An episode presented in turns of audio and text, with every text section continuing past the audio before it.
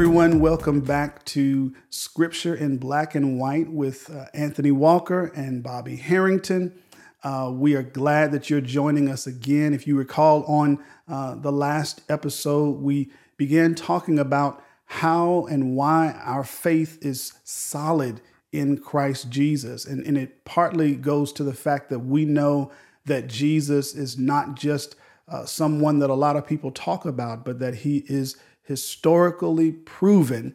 Uh, and so we that that's what helped out Bobby, and that's what helped me out as well. Bobby uh, had a way as an adult convert. Uh, I had the word, you know, from a babe up. However, I faced a point in life where I even began to question: Is it all real? Is it a fairy tale? And by digging in deeply into the word, digging deeply into scripture, we both came to the same conclusion from varying paths that Jesus is indeed real and we must put our faith in him. What do you think, Bobby? Uh, that's exactly right. I'm glad to I'm glad to be doing this with you, brother. This is going to be fun. Yes, sir. Yes, sir. So today we're going to, as we talked about on last uh, episode, we're going to dig even deeper uh, and take a, a, a deep dive into the historicity of Jesus. Bobby and I both have been to Israel. I've been once, but Bobby has not just been, he's actually led several, I think it's 12 uh, excursions over to Israel, uh, leading them and teaching, and even has some good uh, information and archaeology that proves this. So we're going to dig in. I'm going to spend a lot of time interviewing Bobby uh, on this. Bobby, give us a kind of a quick overview and then let's dig on in, brother. All right. Hey, Anthony, let me tell you uh, the approach I want to take is that I want to assume that you've heard us. You've we've talked about why we're convicted about Jesus, and then uh, you heard us talk about the evidence and you know quote people like N.T. Wright or the journal we talked about that biblical archaeology review where they talked about the evidence outside outside the Bible. But I just want to jump in, Anthony, and pick up when you described how Luke gives us the time, the place, uh, the political authorities from Tiberius Caesar to Pontius Pilate. And uh, I'm just going to jump in and actually walk through it like you were a non believer like uh, like okay I've, one of the things that i've done in my life just being transparent is i've always tried to to really be honest uh, and truthful about uh, everything the bible says and about the evidence for it because i think that uh, i want to know that it's true because i've given my life for it. I can remember when my son was a junior high uh, in junior high and uh, he came to me and he said, I really need to know if this is true. If it's true, it requires my life. And uh, we walked through it back then. I think a lot of people are like that. So I'm going to start this way, just by way of overview, like you said. And I want to read something from Craig Evans, who's an archaeologist of the life of Jesus. He's an expert in all the archaeological historical evidence, and he's also an expert in the manuscripts for Jesus. And uh, he's very convicted, as I am, about the truthfulness of it. He wrote a book called Jesus and His World The Archaeological Evidence. And he has this paragraph. I just want to read it to you because I found it to be true. Now, he's going to use this word called verisimilitude. Uh, and, and he defines what that is. It basically means things are exactly as you'd expect them to be if the gospels are accurate. So let me read it to you. He says there's a very important argument in favor of the general reliability of the New Testament that concerns what's called ver- verisimilitude. That is, what the Gospels describe matches the way things really were in first century Jewish Palestine. So if we have these books, Matthew, Mark, Luke, and John, and we want to know, okay, are they accurate? Well, they actually go into a lot of detail about life, geography, people. Here's what he says um, they speak of real people such as Pontius Pilate, Herod Antipas, Annas, Caiaphas, Herod Agrippa the first and second, Felix and Festus, of real events, the death of John the Baptist and Agrippa. They speak of real places villages, cities, roads, lakes, and mountains. Uh, 23 out of the 27 towns mentioned in Galilee, for example, have been found. Uh, they mention places that are clarified and corroborated by other historical sources and archaeology, and they speak of real customs, like things that people just did in the first century uh, during the life of Jesus. So, Jesus, as best we can tell, was born probably 5 BC, probably died 30 AD, and they did things then that after 70 AD they didn't do anymore. Uh, and and he talks about these things like the synagogues there, the temples, the Passover, Sabbath, divorce laws, officers like priests, tax collectors, Roman governors, centurions, and beliefs like the Pharisees, the Sadducees, and all that. And he said, when you go and you check all the historical evidence, guess what? It's verisimilitude. It's exactly as you would expect things to be if the Gospels are true in what they teach us. So I just want to start with that introduction. Well, see, this is this is where I am, and this is where I was when I went through my search. I wanted to know that what I believe is what actually happened. Like this is actually true. One of the yeah, things that yeah. I understand about the difference between truth and a lie is a lie requires a person to believe it in order for it to exist, kind of like Santa Claus. If nobody ever believed in him, then he never exists.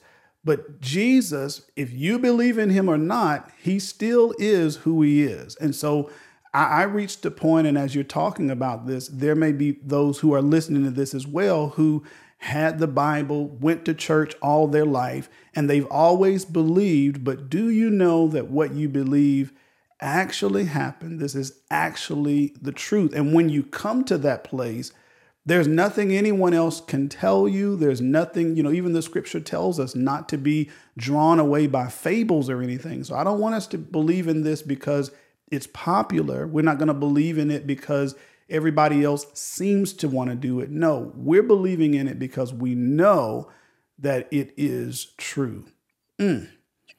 So, so where do we begin, sir? Let's go down well, let's begin, journey. Let's begin. We're going to go through uh, 10 parts here, and uh, we'll just follow what you said, Anthony, last week when you talked about the Gospel of Luke. Uh, I'm just going to take Luke, since he does tell us at the beginning that he carefully investigated everything to make sure it was true. And I found that Luke is right. So let's uh, use Luke, refer to the other gospels too, but we'll just follow Jesus' life from his birth in Bethlehem uh, through the death, burial, and resurrection, uh, where Jesus ascends to heaven from the Mount of Olives in Jerusalem. So let's begin with uh, Bethlehem. We know that the Gospels tell us that Jesus was born in Bethlehem. Bethlehem is outside Jerusalem. It's about six miles or I'm sorry, six kilometers outside of Jerusalem. And uh, from the earliest of times, uh, people knew when they read this story that it had the feel of truth. So let me give you some examples. Uh, they talked about in in the Gospel of Luke, it talks about shepherds in the field. Well, yeah, there there are shepherds' fields there that have been noted from the earliest times. Like when you go to Bethlehem, you will find that there's a couple of places where they they've noted that from the first century, shepherds would watch their fields there. There's a Greek Orthodox church uh, just outside the city limits of Bethlehem that has a tower in it uh, that goes back 5,000 years. In other words, 3000 BC, that archaeologists have determined shepherds had a tower there where they watched the sheep in the fields at night. And it fits the location just perfectly. So from Shepherd's Fields to you might say the location. Well, well, where was Jesus born? And uh, usually, what happened, by the way, in something like Bethlehem, when Jesus became a very famous teacher and prophet, of course, there would have been people there from the time where Mary and Joseph met with their relatives in Bethlehem. When Mary, the, the Bible tells us uh, in the Gospel of Luke that Mary gave birth to Jesus and placed him in a manger. Now, sometimes people think, uh, you know, in a barn, but the Bible doesn't mention barn. It just says uh, manger. And uh, what we found, uh, both in a in a gospel that's written about the birth of Jesus, uh, like a within the first part of the 100s uh, of the Common Era, it mentions he was born in a cave, and we find that oftentimes in Bethlehem and throughout Israel in the first century, guess where they kept animals? They kept them in caves. So when you go, when you go to Bethlehem, uh, there's a there's a cave that was marked from the earliest of times as the place where the baby Jesus was born. Now, when you go in those caves, this is really cool. Do you know what the temperature is, regardless of what it's like outside? It has a constant temperature of 69 degrees. So when you think about it, uh, God provided so that when baby Jesus was born and he was placed in a manger, we don't know exactly when it was. We don't think it was, you know, December 25th because that's not based on anything scripture says. And the shepherds were out in the fields it was probably October or November because that's when the sheep would be out in the fields. But we know this that uh, the earliest tradition is he was he was placed in a manger. Mangers were in caves, and in Bethlehem, uh, from the earliest times, they marked that cave and they built a church called the Church of the Nativity over the spot where the the baby Jesus would have been born, and in one of those caves marked from the earliest times. Wow. So see, just just something like that, Shepherd's Field, that can that can start to align some of the things just from the beginning, right? That that that begins to set us up just from the location from Shepherd's Field. This is how deep, and we're just at the tip of the iceberg here, but this is how deep and thorough uh, we're going to deal with this. So, uh, next step.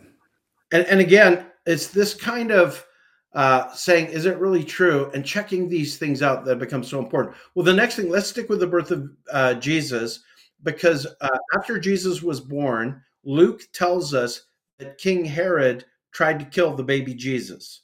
And uh, so we think, okay, who's this guy Herod? Well, Herod had nine palaces.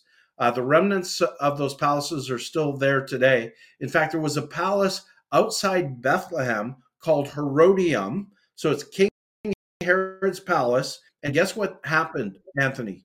In 2007, uh, uh, Ehud Netzer, an Israeli archaeologist, stumbled into an area and they found King Herod's coffin in 2007 in Herodium, which is just outside of Bethlehem. So, again, not only do we know that Herod existed the way the Bible said, he lived right beside Bethlehem, he had a palace there, and to corroborate things, we even found his coffin in uh, 2007.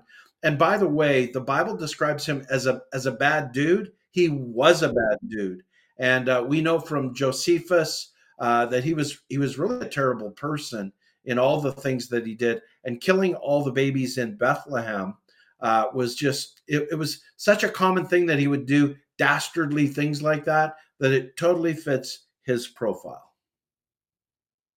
So again, just thoroughly stepping here. We've got location, we've got even talking about timing, if you relate this to when the shepherds would be out, when the sheep would be out. But we're also dealing with Herod. We have found his tomb, we found inscriptions, we know the history. And again, one of the things that, you know, as we talk about Luke, that got me was the fact that here's a guy who's writing from a perspective of a historian. And we all, we respect history, right? It, it, even those who may not have any kind of faith, we believe historical narratives. And, and, you know, even those who might not even go too deeply into history, you pull up in Egypt and you see a pyramid, you know that someone built this long before you got here. So even that, so when we begin to find archaeology, we begin to find relics, we begin to find have digs and find these things, it helps us to solidify this. So we now know the very guy that we read about, Herod, who's causing all this havoc, who's trying to have the babies killed, there is notation that he is a historical figure. And that he's dastardly like the New Testament describes him. All right, let me take you to the next uh, thing that we know. So, uh, when Jesus is eight days old, according to Jewish custom in the book of Leviticus, he was taken to the temple uh, to be circumcised. So Mary and Joseph take him. In Luke chapter 2, it describes, you know, there's a prophet Simeon, prophetess Anna, and they see the baby Jesus. Well, here's what we now know too. Uh, by the way, when you go to uh, Jerusalem today and you go to the, it's called the Old City, it's the old part of Jerusalem, you can see how that temple, I mean, the retaining walls and the framework of the temple from the first century, it's still there. In fact, we're going to get to this, but in the late 1990s, uh, archaeologists uncovered everything uh, around the retaining wall of the temple. And they found the stones from the temple and, and they found the beautiful gate. Uh, they, they found uh, the place where the Jewish elders, the Sanhedrin, would meet. They found an inscription for that. So it all fits. And the reason I'm bringing it up is we wouldn't know this in North America, but when you go there, there's no way you would ever think that the temple uh, uh, that Jesus was circumcised at and he comes to as a boy when he's 12 years of age, that's a huge temple. Like uh, where I live, there's a mall. It's called Cool Springs Mall. It's it's huge, and the size of Cool Springs Mall approximates uh, the way that the temple would have been. In. So when you go there today, it's it's multiple football fields, multiple soccer fields in a huge area, and and it uh, it's all existing today. So when the Romans destroyed the temple in 70 AD, they did not restore, destroy the retaining wall, and it's exactly uh, the way it's described. In fact, uh, again, since the 1990s, uh, they keep finding these paths that people in the first century traveled because you have to go up to the temple from uh, Jericho when you're coming from the east uh, toward the west to the city of Jerusalem. And they find these paths that all the pilgrims would have traveled up to the temple in Jerusalem. So it's pretty amazing. And, uh, you know, uh, I've got some pictures that sometimes I show people of what the temple looked like. And, uh, uh you know, Israeli archaeologists uh, in 1967, when the, the Jewish people took back that area for the first time since 70 AD, so about 1900 years since it was under Jewish control, they got Jewish control of it again in 1967. And so they uh, created a replica of the of Jerusalem in the first century and of the temple.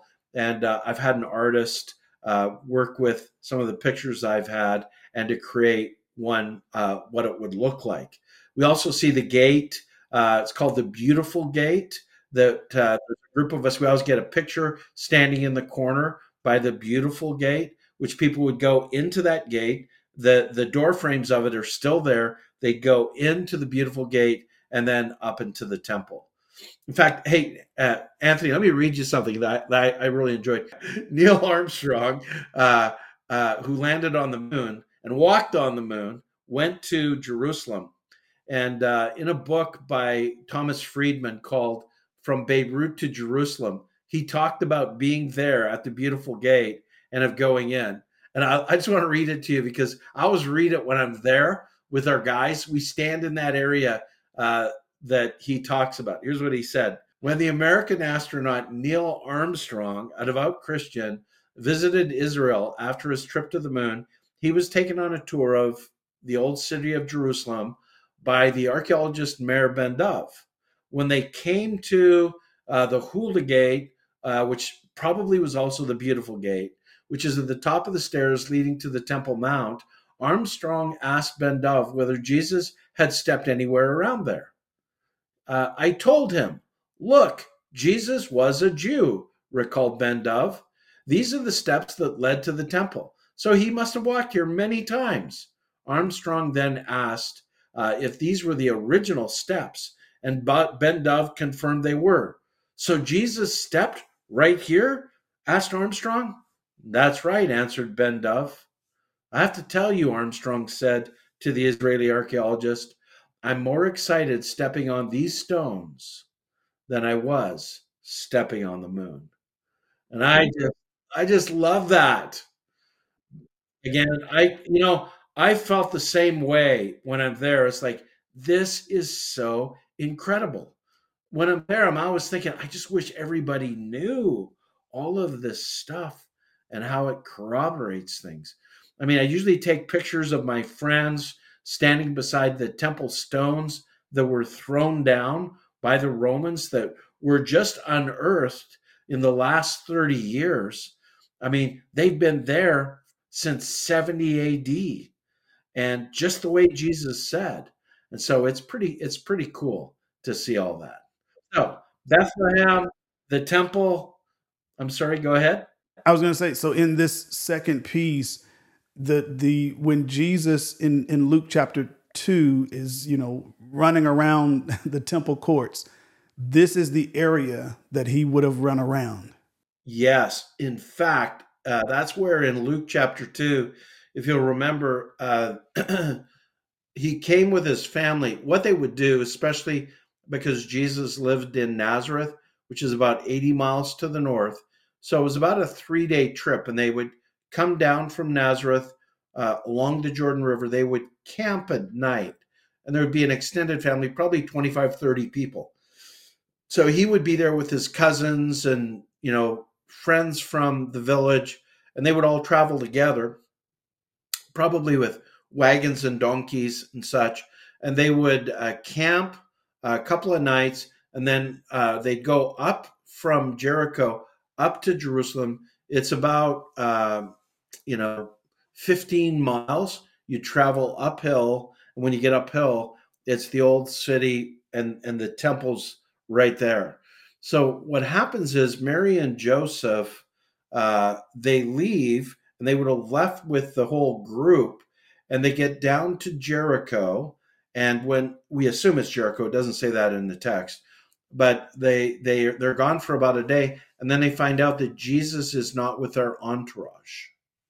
So they go back up, they go into the temple, and it says they find him, and they ask him. Uh, Mary and Joseph ask him, and he said, "Don't you know I had to be in my father's house?" So he's there with the teachers of the law, and and of course all that is exactly the way uh, the geography, the architecture of the temple, the paths. I've walked on that road from Jerusalem down to Jericho, and it all fits exactly as you'd expect. Bobby, this is an area uh, as a as a preacher that I make a correlation, a preaching point um, in the garden um, originally after Adam and Eve had sinned uh, the very first question uh, that is asked is, Adam, where are you?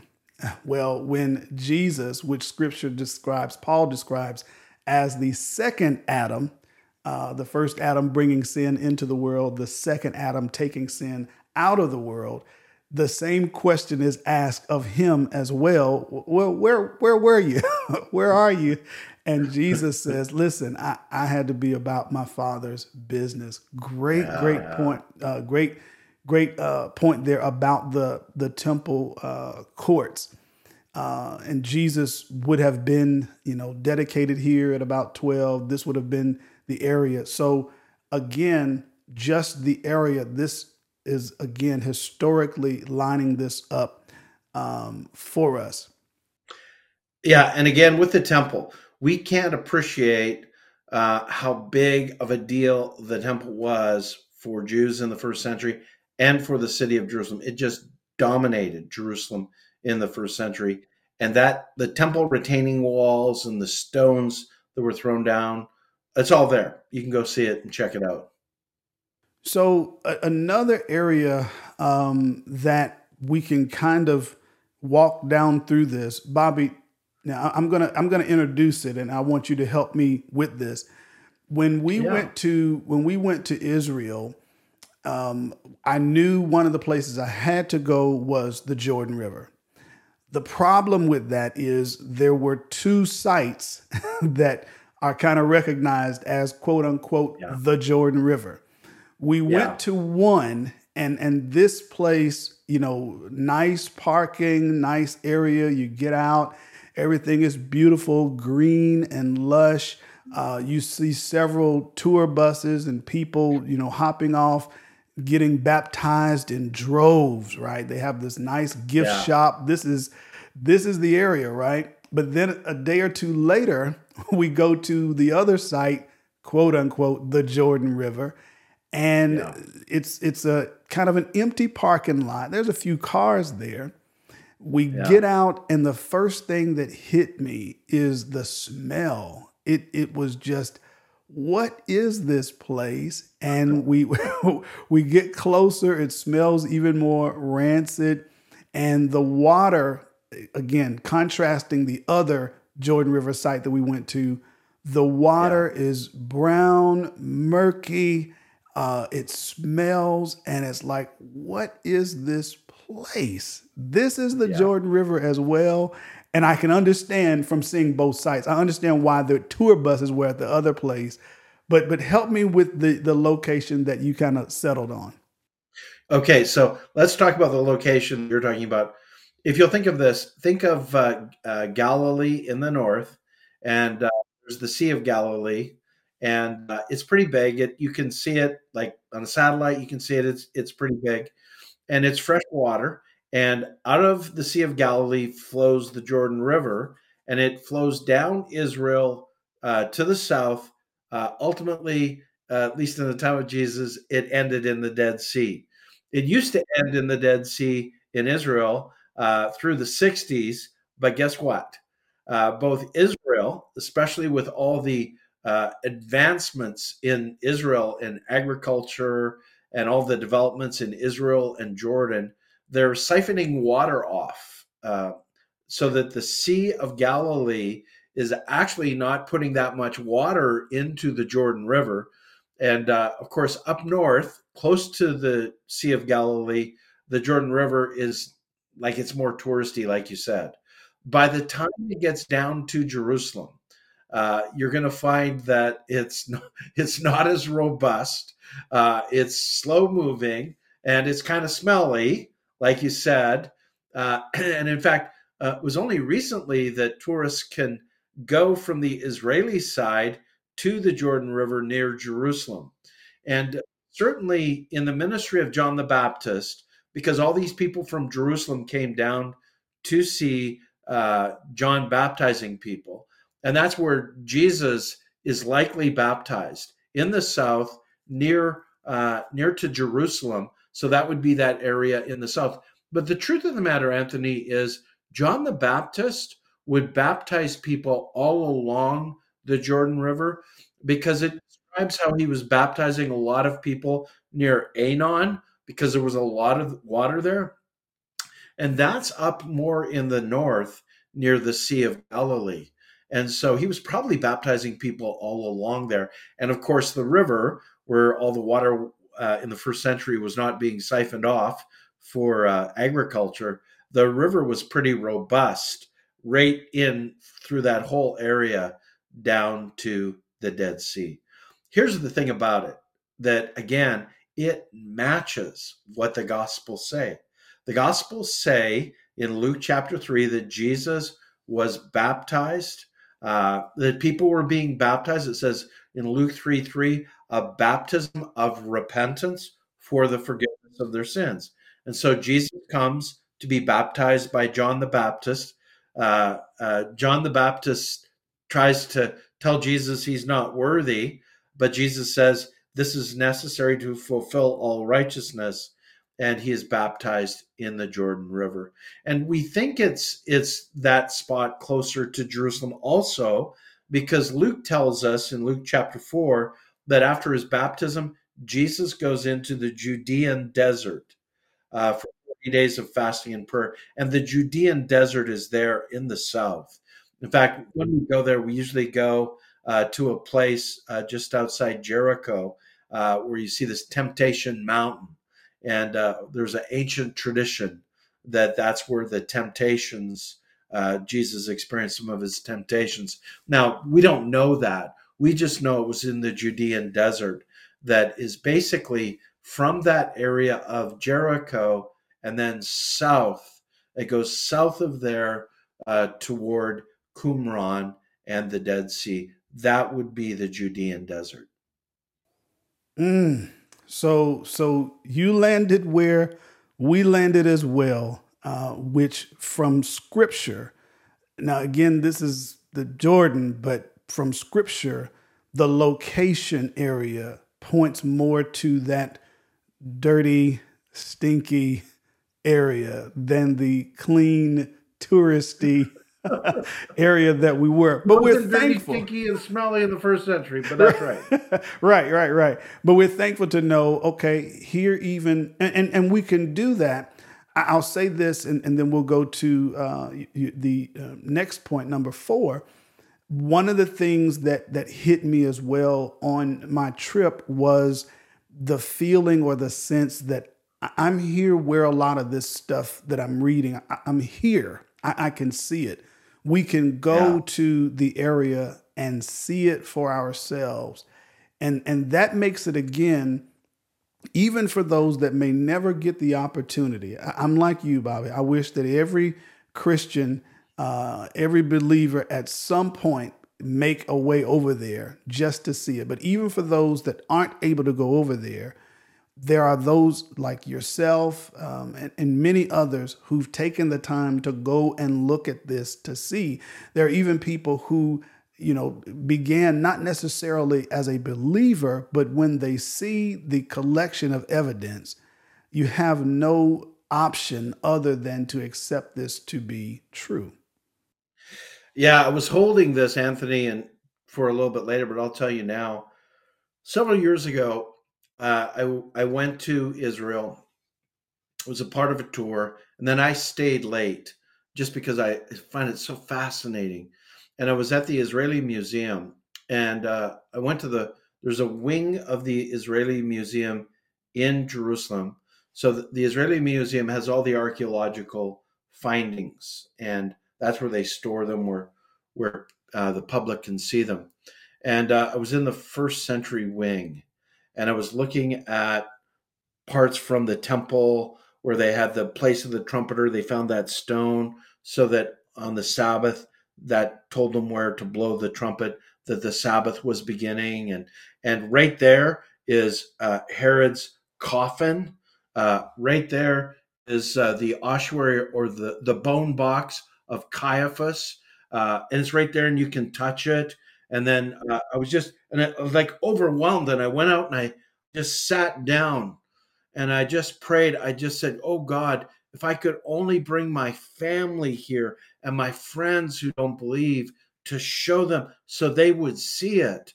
Now I don't think that makes somebody believe, but I got to tell you, it's very, very powerful for those of us who, who want like i want to be a man of truth i only want to believe what's true and i i got to tell you that uh in in my times of doubt and in my times of uncertainty i just keep going back and i said you know the evidence is so strong. I've been there. I've seen it. I've touched these places. I've walked these places. This was not stuff that was made up. Wow. Wow. It it is certainly true and it has an impact when you have the opportunity to see it. Your, your, your faith is in the word and, and it's the same word that became flesh, dwelt among us. It's the same word that formed the worlds. We've got that. But there's something yeah significant that takes place when you get an opportunity to see it. Mm. Let's go to the fourth uh, place or uh, phase of Jesus Jesus' life, and that's up in Galilee. So the Bible uh, tells us about Jesus being at the temple when he's twelve, and then we don't hear about him again until Luke says he's about thirty. Uh, now, about thirty, you know, give or take three years either way. Uh, I think he probably started his public ministry in 26 AD. And so uh, b- by then, uh, he's in the north, he's in Galilee. And of course, the Sea of Galilee is the big thing. Like, it is so cool to go there. And you see this huge lake, and there's boats on it. There's commercial commercial fishing to this day. and we go on boat rides when we're there and you see that you know you go to the shoreline and and you see all these places that are described uh, there's uh, it's called the golden triangle in the north of uh, the sea of galilee where you've got from bethsaida to capernaum to uh, chorazin where like they 70% of the things uh, the stories in the gospels in galilee where it happens and of course, all those towns are there. You can go to the synagogues that were there. The one in Capernaum, as we're going to see, was there in the time of Jesus. And it's just really amazing to be there. Now, uh, just I, I mentioned this earlier, but let me just say it again. James Fleming, who lived in Israel for 40 years, who was uh, the top archaeologist, he trained all the tour guides in Israel, and uh, they've identified 23 of the 27 towns in Galilee that are mentioned in the gospel. We often take people to this place where, you know, it's a pavilion that marks where the cities were. So you can stand there. Uh, the Sea of Galilee's out there and it points to where the towns were. Wow. Wow. So so just as we're talking about this area, this is where Jesus would have done, you know, begins his ministry. He, a lot of significant things happen here would I'm sure you would suggest this would be a hot spot to go for those who are uh, on their journey and, and, and wanting to know a little oh, bit yeah. more. This would be a oh, spot oh, yeah. that you got to go. You you you, you, you got to go to the Sea of Galilee. In fact, one of the things that we do is uh, we we uh, I'll get to this when we talk about Capernaum, but uh, Jesus moved to Capernaum. Uh, Matthew chapter four says that Jesus left Nazareth and uh, move to Capernaum. So what we like to do is uh, get in the boat in Capernaum and go across to the other side. The Gospels call it the other side. It tended to be the pagan, non-Jewish side. That's where the Jesus uh, cast demons into a you know a man into uh, from a man into all these pigs, and they run in mm-hmm. to the lake, and it's it's on the other side. So we really like to do that. Let me tell you though, uh, let, let me, uh, before I get to Capernaum, talk a little bit about Nazareth. It's very interesting, uh, Nazareth is, because they've found some things uh, just even recently that uh, are really noteworthy. So, first of all, let's say that, let me tell everybody this. As best as archaeologists can tell, uh, there's about 150 to 300 people who lived in Nazareth in the first century it may be that the name Nazareth, Nazareth was uh, taken from a prophecy in the Old Testament in the book of Isaiah that talked about a root would come up from the stump of Jesse. So it's in other words, Jesse was King David's father. King David is the the, the Messiah is a descendant of King David. God promised David there would be a Messiah. So all the messianic promises in the Old Testament are based on it. And uh, Isaiah 11 is a messianic promise, and it says a, a shoot, uh, in other words, a tree will be cut down, but a shoot comes up. So the descendants of David look like that they're they're gone, but then a shoot comes up, and the name for shoot is Netzer, and a lot of people think that Nazareth uh, is is a derivative of Netzer, that they're the descendants of King David from Bethlehem who move up to Nazareth and are living there in the first century. But it's a small town, again, about a 150 to 300 people. Uh, most of the homes are either uh, in caves or a- attached to their homes that are attached to caves, because that's where they would put the animals. Uh, and of course, there's a synagogue there. Uh, when you go to Nazareth, uh, you there's a there's a place that's called Nazareth Village, where some Christians I know them actually uh, have created a village where they try to recreate life from the first century. And so you can see like a carpenter shop what it would have looked like. You can see the size of the houses. They they've rebuilt a replica of the synagogue that was there, and it, it's really quite cool. But here are the things in Nazareth that are the most interesting. Uh, one of them is that archaeologists are pretty sure that they found the home that Mary grew up in. In the early 100s, the home was marked uh, as the home of Mary.